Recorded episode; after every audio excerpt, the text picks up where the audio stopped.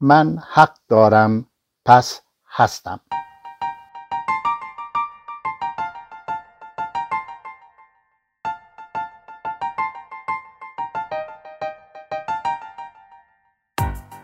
برنامه ای از مجموعه پادکست های هادی وحید با عنوان یک فنجان گفتگو با طعم زندگی.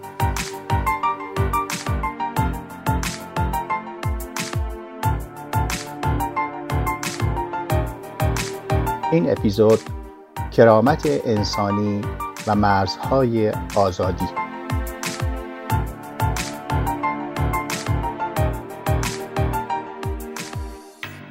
به نام خداوند جان و داد و خرد. سلام من وحید هستم هادی وحید. در خدمت شما با گفتار دوم از برنامه من حق دارم پس هستم با عنوان کرامت انسانی و مرزهای آزادی که در این شنبه 16 فروردین ماه 99 داره پخش میشه. در گفتار اول درباره جهان هستی و حق بر بودن گفتیم و در این گفتار بحث رو در ادامه سخن از حق به آزادی و مرزهای آزادی و همچنین کرامت انسانی بحث میدم. البته نکاتی را هم در تکمیل مطالب راجع به حق بر زندگی که قبلا ازش بحث کردیم خواهم گفت. گفتم که حق بر زندگی در زمره حقوق طبیعی و از اون دست حقهایی که نیاز به قانون و تأیید نظام حقوقی نداره. و اگر هم در متن قانونی یا در اسناد بین المللی میاد فقط برای تأکیده که در اصطلاح میگن از احکام امضایی است نه تأسیسی.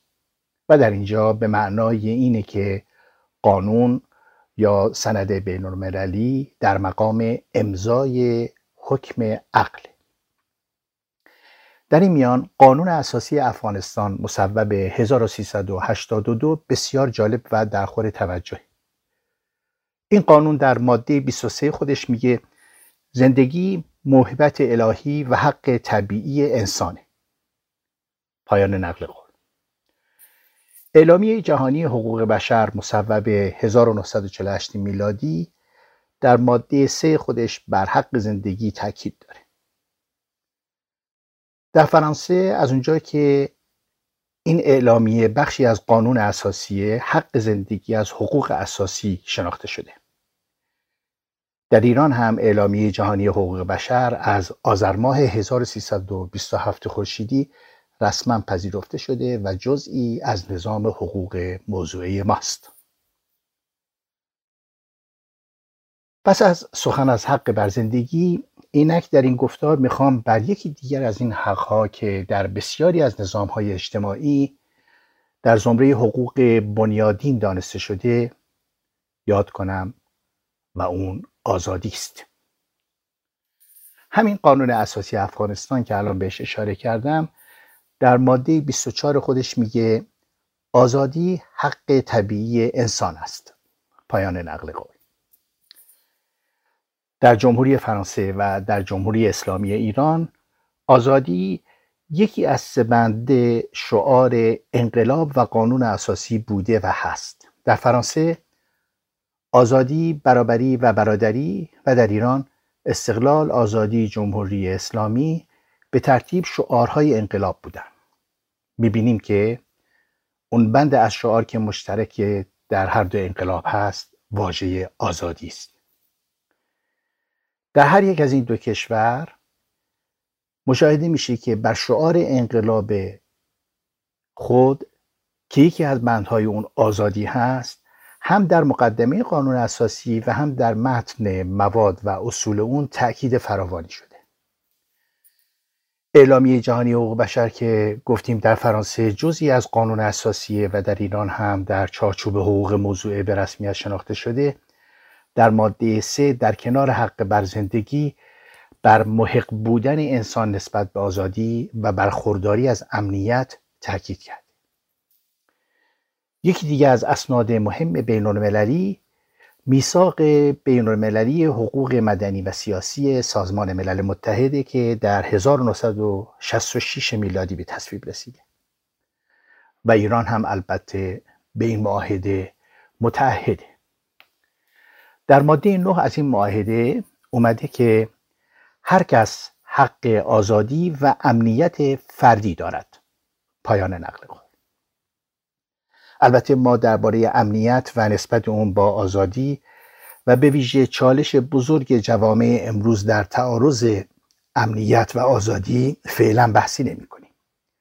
و این مسئله مهم رو می‌ذاریم برای بعد و شاید به زودی وقتی که از حاکمیت قانون صحبت خواهیم کرد مفصلتر درباره حرف می‌زنیم. حالا من می‌خوام توضیح بدم که آزادی به رغم تعبیراتی که در متون ازش نقل میشه مقوله ای فراتر و برتر از حق و بلکه زمین ساز پیدایش حق. پس از این مقدمه مطلب رو در دو بند دنبال می‌کنم. ببخشید. من عنوانی که بحث به بحث اولم دادم رفع یک سوء تفاهم زبانی راجع به زندگی و آزادی که به گمان من ارزش هایی برتر و فراتر از حق هستند. البته گفتم تفاهم زبانی اما خواهیم دید که یه مقدار بحث مربوط میشه به دقت در معانی و مفاهیم. در توضیح باید بگم که زندگی و آزادی دو مقوله هستند که از قبیل حق نیستند بلکه بالاتر از حق پایه های وجودی انسان هستند. زندگی برای زیست طبیعی و آزادی برای زیست اجتماعی انسان ضروری زندگی یک مفهوم بیولوژیکه و آزادی یک مفهوم اجتماعی. نسبت آزادی با زیست اجتماعی درست مثل نسبت, نسبت نفس کشیدن با زیست طبیعیه. همونطور که نفس کشیدن برای زنده بودن لازمه و مهم آزادی هم برای حیات اجتماعی اهمیت و ضرورت داره همچنان که بدون نفس کشیدن زندگی معنا نداره و ممکن نیست بدون آزادی هم زیست اجتماعی امکان ناپذیره چطور هوا و امکان نفس کشیدن مایه بقا و لازمه ادامه زندگی در طبیعته؟ آزادی هم مثل اکسیژن هوا مایه حیات اجتماعی ماست. و همچنان که بدون هوا مرده ایم به لحاظ زیست طبیعی بدون آزادی هم مرده ایم به لحاظ زیست اجتماعی. اینکه گاهی میشنویم یا می‌خونیم که جامعه بدون آزادی جامعه مرده است یک شعار یا یک تعبیر زیبای فانتزی نیست یک واقعیت یک واقعیت حیاتی. حالا که روشن شد آزادی در چه نسبتی با زندگی از یک طرف و حیات اجتماعی از طرف دیگه قرار داره و روشن شد که از ضروریات و ذاتیات وجود اجتماعی ماست باید از آن کرد که چنین چیزی در سطحی و لایه‌ای از جهان هستی ما قرار داره بسیار اساسی تر و فراتر از سطح و لایه‌ای که حق در اون قرار داره. شاید هیچ تعبیر دیگه‌ای به اندازه استعاره هوا برای نفس کشیدن و ضرورتش برای زنده موندن نتونه جایگاه آزادی رو و اهمیتش رو برای امکان زیست و زندگی اجتماعی نشون بده. چون همه ما حالتی رو که در زیست طبیعی در موارد کمبود هوا و اکسیژن به شکل خفگی به ما دست میده رو کما بیش در شرایطی تجربه کردیم. و به همون شکل خفگی در نبود آزادی رو مانند خفگی در نبود اکسیژن هوا می‌تونیم به خوبی تصور و یا حتی در مواردی تجربه کرده باشیم. اگر باز بخوام بیشتر توضیح بدم باید از شما دعوت کنم به یک استعاره دیگه توجه کنید. استعاره بوم نقاشی و رنگ ها آزادی رو بوم نقاشی تصور کنید و حقها را رنگ ها در نقاشی از هر رنگی که بخواید استفاده کنید باید بر این بوم بنشونید تا بتونه خودش رو نشون بده. در صحنه زندگی هم آزادی بوم نقاشی شماست و حقها رنگها. رنگهای تابلو زیبای زندگی. آزادی ساحت پذیرای حق و ارزشدهی به حق. قبلا هم اشاره کردیم که آزادی زمین ساز پیدایش حق و نه خود حق. در ادامه می‌تونم تاکید کنم که در مورد آزادی لفظ و واژه‌ای که به جای حق مناسبتر به نظر می‌رسه به آزادی نسبت داده بشه واژه بهرهمندی و برخورداریه. بهرهمندی و برخورداری از آزادی همانند بهرهمندی و برخورداری از زندگی. و اگر دقت کنیم بهرهمندی یا برخورداری مفهومی فراتر و اعم از حق و بهرهمندی و برخورداری از حق.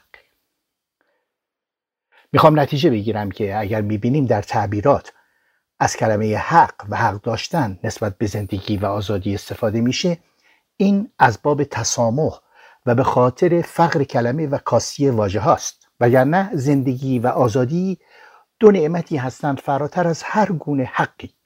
شاید کلمه جایگزین حق برای اینکه بتونه این برتری رو نشون بده واژه ارزش باشه که اگر همین باشه باید گفت که این دو یعنی زندگی و آزادی والاترین و برترین ارزش های انسانی است. من نمی‌دونم دیگه به چه زبونی بگم. شما از هر استعاره ممکنه دیگه استفاده کنید و تمام قدرت زبان و منطق سخن رو به کار ببندید تا بتونید این دو یعنی زندگی و آزادی زندگی در زیست طبیعی و آزادی در زیست اجتماعی رو در بالاترین و رفیعترین جایگاه ممکن و متصور میان ارزش های انسانی قرار بدید. بعد از اون از هر چی که بگیم در مرتبه پایین تر از این دو یعنی زندگی و آزادی قرار خواهد گرفت. البته تکرار می‌کنم که در ادبیات و زبان رایج تعبیر حق زندگی و حق آزادی بسیار بسیار رایجه. نه تنها در زبان آمیانه که حتی در متون و اسناد و در کتابهای درسی یا مقالات رسمی اگر در این باره مراجعه کنید می‌بینید در اونها از آزادی های عمومی و حقوق بنیادین صحبت میشه و یا در جایی که این حقوق رو مرتبط با کرامت انسانی می‌دونند و در همه جا به زندگی و به آزادی نسبت حق رو دادند. اینها که اسم بردم یعنی آزادی های عمومی و حقوق بنیادین اسم یک درس در رشته حقوق اساسی و حقوق عمومی در دانشکده حقوق و مفهوم کرامت انسانی هم از مفاهیم مرجع در قوانین اساسی و متون و اسناد بین مثل اعلامیه جهانی حقوق بشر و میثاق که همینک بهش اشاره کردیم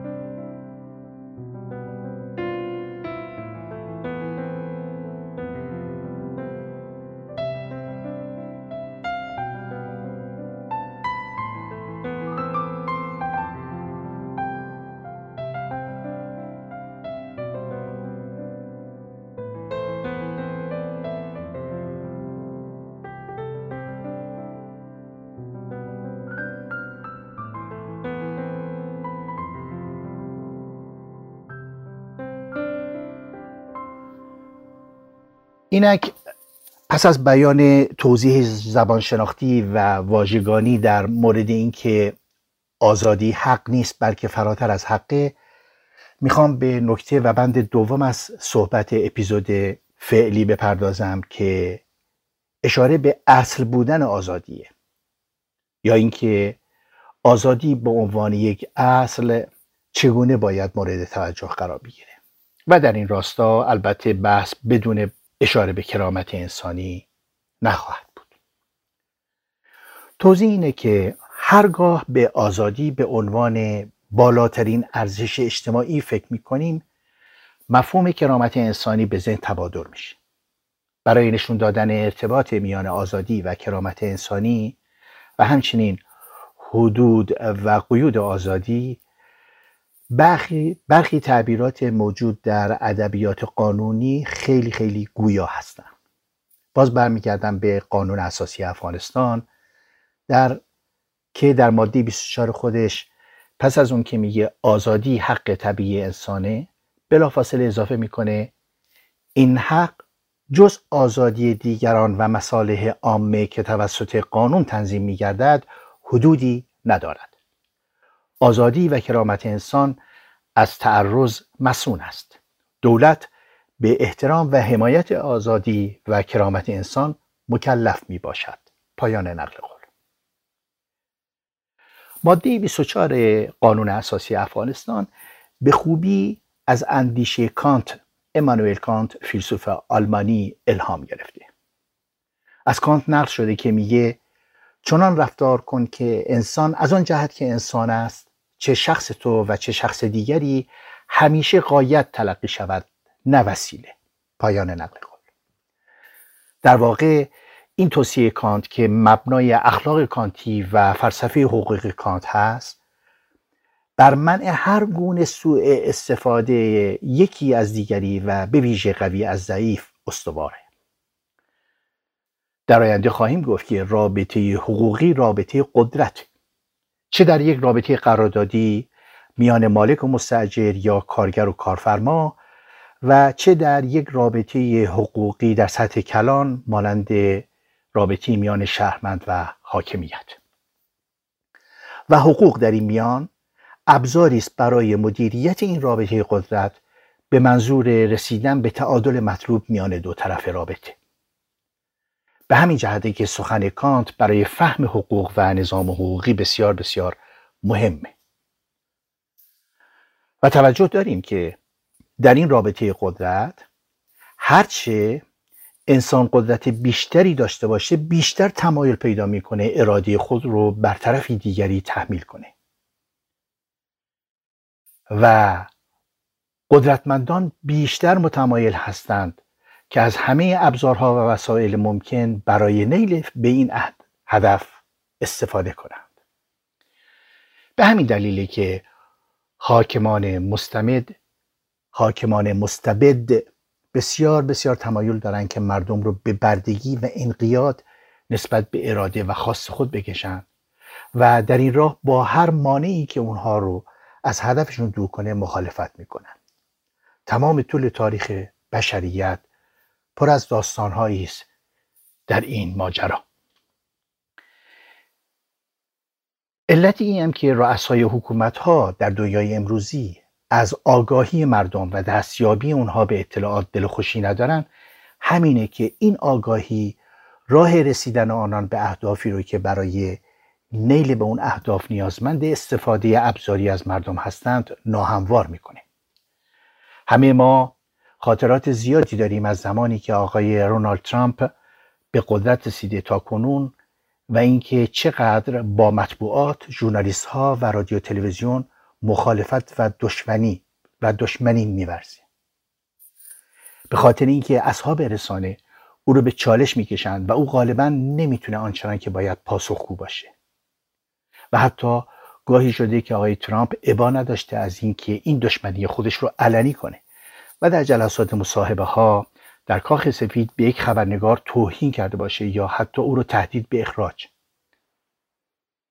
گاهی هم حتی اخراج کرده ولی بعدا البته کاخ سفید مجبور شده از اون روزنامه نگار عذرخواهی کنه و دوباره از همون شخص دعوت کنه و اون شخص هم دوباره در کاخ سفید حضور پیدا کنه و در مصاحبه مطبوعاتی بار جمهور همون سوال رو که او رو عصبی کرده بود دفعه قبل تکرار کنه. بالاخره این کار آقای ترامپ نقض آشکار قانون اساسیه که بر آزادی عقیده و آزادی بیان و آزادی های عمومی در آمریکا بسیار تاکید داره. و جامعه امریکایی تا این حد از گستاخی ارباب قدرت رو نمیپذیره.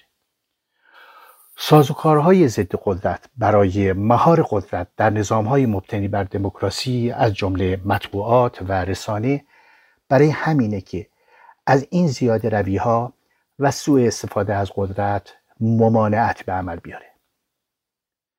به همین دلیله که در قانون اساسی آمریکا ارزش های مانند آزادی بیان و آزادی عقیده شدیدا مورد تأکیده و در اصلاحی های مختلف دوباره و دوباره و به گونه های مختلف مورد تأکید بیشتر قرار گرفته. و دادگاه عالی آمریکا ساپریم کورت که زامن اجرای قانون اساسی هست روی این ارزش ها حساسیت زیادی داره و ادبیات بسیار غنی مشهون از استدلال های بنیادین در حفظ این آزادی بیان و آزادی عقیده هست. باز به همین دلیلی که رئیس جمهور آمریکا در تصاحب اکثریت اعضای دیوان عالی آمریکا به نفع خودش اصرار داره.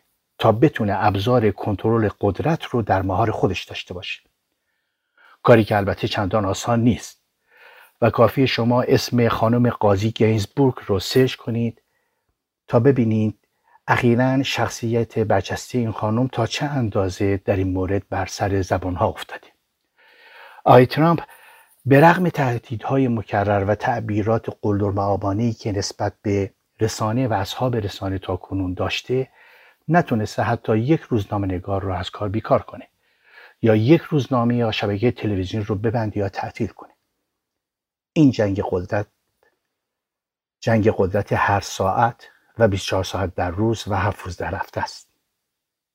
ببینید چطور در آمریکا استبداد بیداد می‌کنه و با این وصف جای تعجبه که چرا همه عاشق مهاجرت به این کشورند.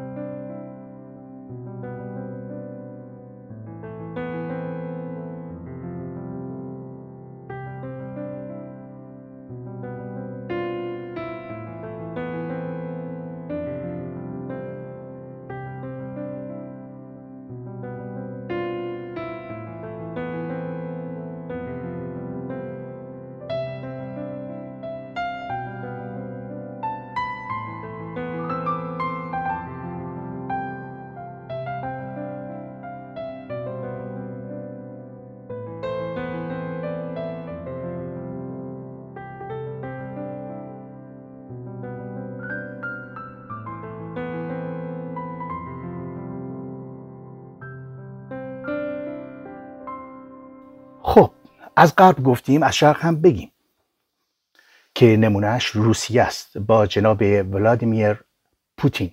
و دیدیم اخیرا با مصوبه که در ماه مارس 2020 در قالب اصلاح قانون اساسی از پارلمان گرفت با چه ترفندی خودش رو تقریبا رهبر مادام العمر کشورش کرد. البته در ظاهر همه چیز در چارچوب قانون مهندسی شده مثل همه نظام های اقتدارگرایی دنیای مدرن.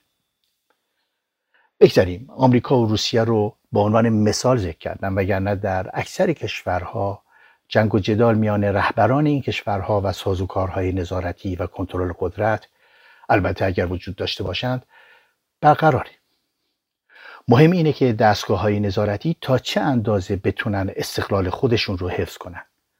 با ساختار, با ساختار و کارکرد درست و با رعایت مصالح فرانسلی و نه صرفا حزبی و مقطعی در جهت رعایت منافع ملی چگونه اقدام کنند؟ البته این مفهوم منافع ملی هم خودش داستان داره و معلوم نیست که همه جا درست جا افتاده باشه. این مثال هایی که زدیم نشون میده چگونه ارباب قدرت تلاش برای تحمیل خود بر جامعه و افراد دارند که خروجی این کار در نهایت قطعا به محدود کردن آزادی ها منتهی میشه. اصولا تنها جایی که حاکمان باید بتونن و مجاز باشن به شهروندان فشار بیارن و آزادی اونها رو محدود کنن اون هم البته با وضع قانون قانون موجه جاییه که عقل حکم می‌کنه به محدودیت آزادی. مثل اینکه اگر قرار باشه همه آزاد باشند و اونقدر آزاد باشند که بتونن هر کاری بکنن حتی دیگری را بکشند یا به دیگران تجاوز کنند اینجا البته عقل حکم می‌کنه که آزادی رو باید محدود کنیم. و در نتیجه اعمالی مانند قتل، سرقت و تجاوز جرم تلقی میشن و مستوجب مجازات. و قاعده اینه که هم جرم انگاری اعمالی که بخوان به عنوان عمل مجرمانه تلقی بشند و هم مجازات اونها باید به موجب قانون باشه که از این قاعده به عنوان اصل قانونی بودن جرائم و مجازات ها یاد میشه. به طور کلی حوزه هایی از زندگی روزمره و حیات سیاسی جامعه که در اونها خطر و ریسک تعرض قدرت سیاسی و حاکمیت به حقوق مردم بیشتره یکی حوزه حقوق جزا و کیفره و دیگری حوزه مربوط به مالکیت و مالیات مالیه بودجه و بانک و سوم بخش آموزش و فرهنگ. و از اونجا که مهار تعرض به حقوق مردم در این حوزه ها با قانونگذار و قاضی است و پیگیری کار این دستگاه ها هم و درست عمل کردن اونها با رسانه آزاده به همین جهت قدرت حاکم در همه کشورها همیشه تمایل داره قوه مقننه و قوه قضاییه و در پی آن رسانه و مطبوعات رو در انحصار خودش در بیاره یا طرفدار خود تا بتونه راه رو برای این تعرض هموارتر کنه. علت این که ولادیمیر پوتین سعی می‌کنه پارلمان رو وادار کنه به اصلاح قانون اساسی برای اینکه بتونه همچنان رهبر کشور باقی بمونه یا رونالد ترامپ نسبت به تصاحب اکثریت اعضای دادگاه عالی, عالی آمریکا حساسه همینه که گفتیم. علت این که معمولا قوانین اساسی در همه کشورها بر استقلال قوه مقننه و قضایی تاکید میورزم که ازش به اصل تفکیک قوا یاد میشه نیست همینه. رابطه ناخوشایندی که رهبر آمریکا با خبرنگاران داره بهش اشاره کردیم و محدودیت ها و ترورهای مرموز روزنامه نگاران و نویسندگان روسی در داخل و خارج روسیه هم که دیگه خیلی شیک کلاسیکه.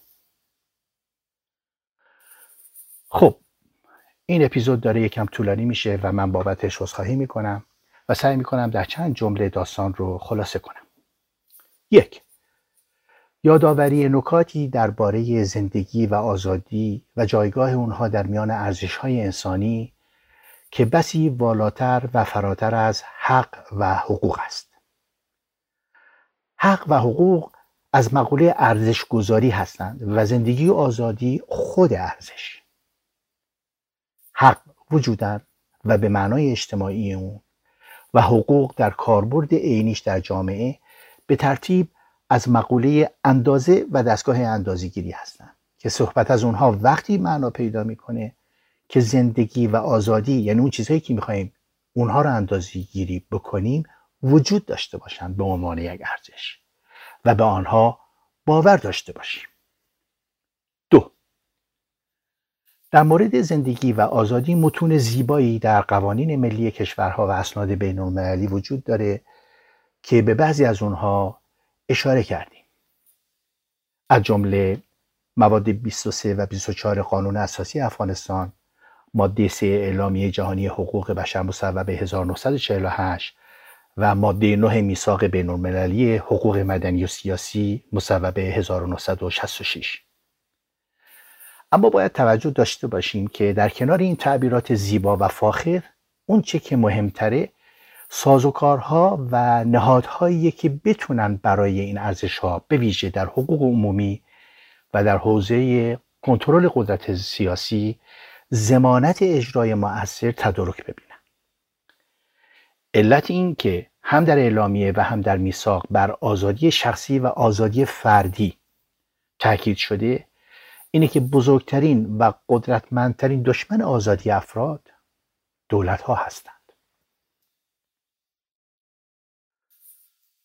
آزادی نکته سوم. آزادی اصله و هر گونه قید زدن و محدود کردن این اصل یک استثناء هست. و این استثناء تنها به حکم عقل و قانون موجه پذیرفتنی هر گونه تحمیل اراده بر دیگری و اجبار کسی به فعل یا ترک فعل نقض آزادی او و تعرض به کرامت انسانی است. و در اینجا کلامی از کانت رو نقل کردیم که گفته چنان رفتار کن که انسان از آن جهت که انسان است چه شخص تو و چه شخص دیگری همیشه قایت تلقی شود نه وسیله. و این بود خلاصه این گفتار با عنوان کرامت انسانی و مرزهای آزادی. برای جزئیات بیشتر راجع به این پادکست و دیگر برنامه ها به سایت من به نشانی www.hadivahid.com سر بزنید برای حمایت از این برنامه لطفا به لینک مربوطه در برگه این پادکست و در صفحه سایت یاد شده مراجعه کنید. و اینک می‌رسیم به پایان این گفتار و در انتظار گفتاری دیگر تا نوبتی دیگر شاد و پیروز و پایدار باشید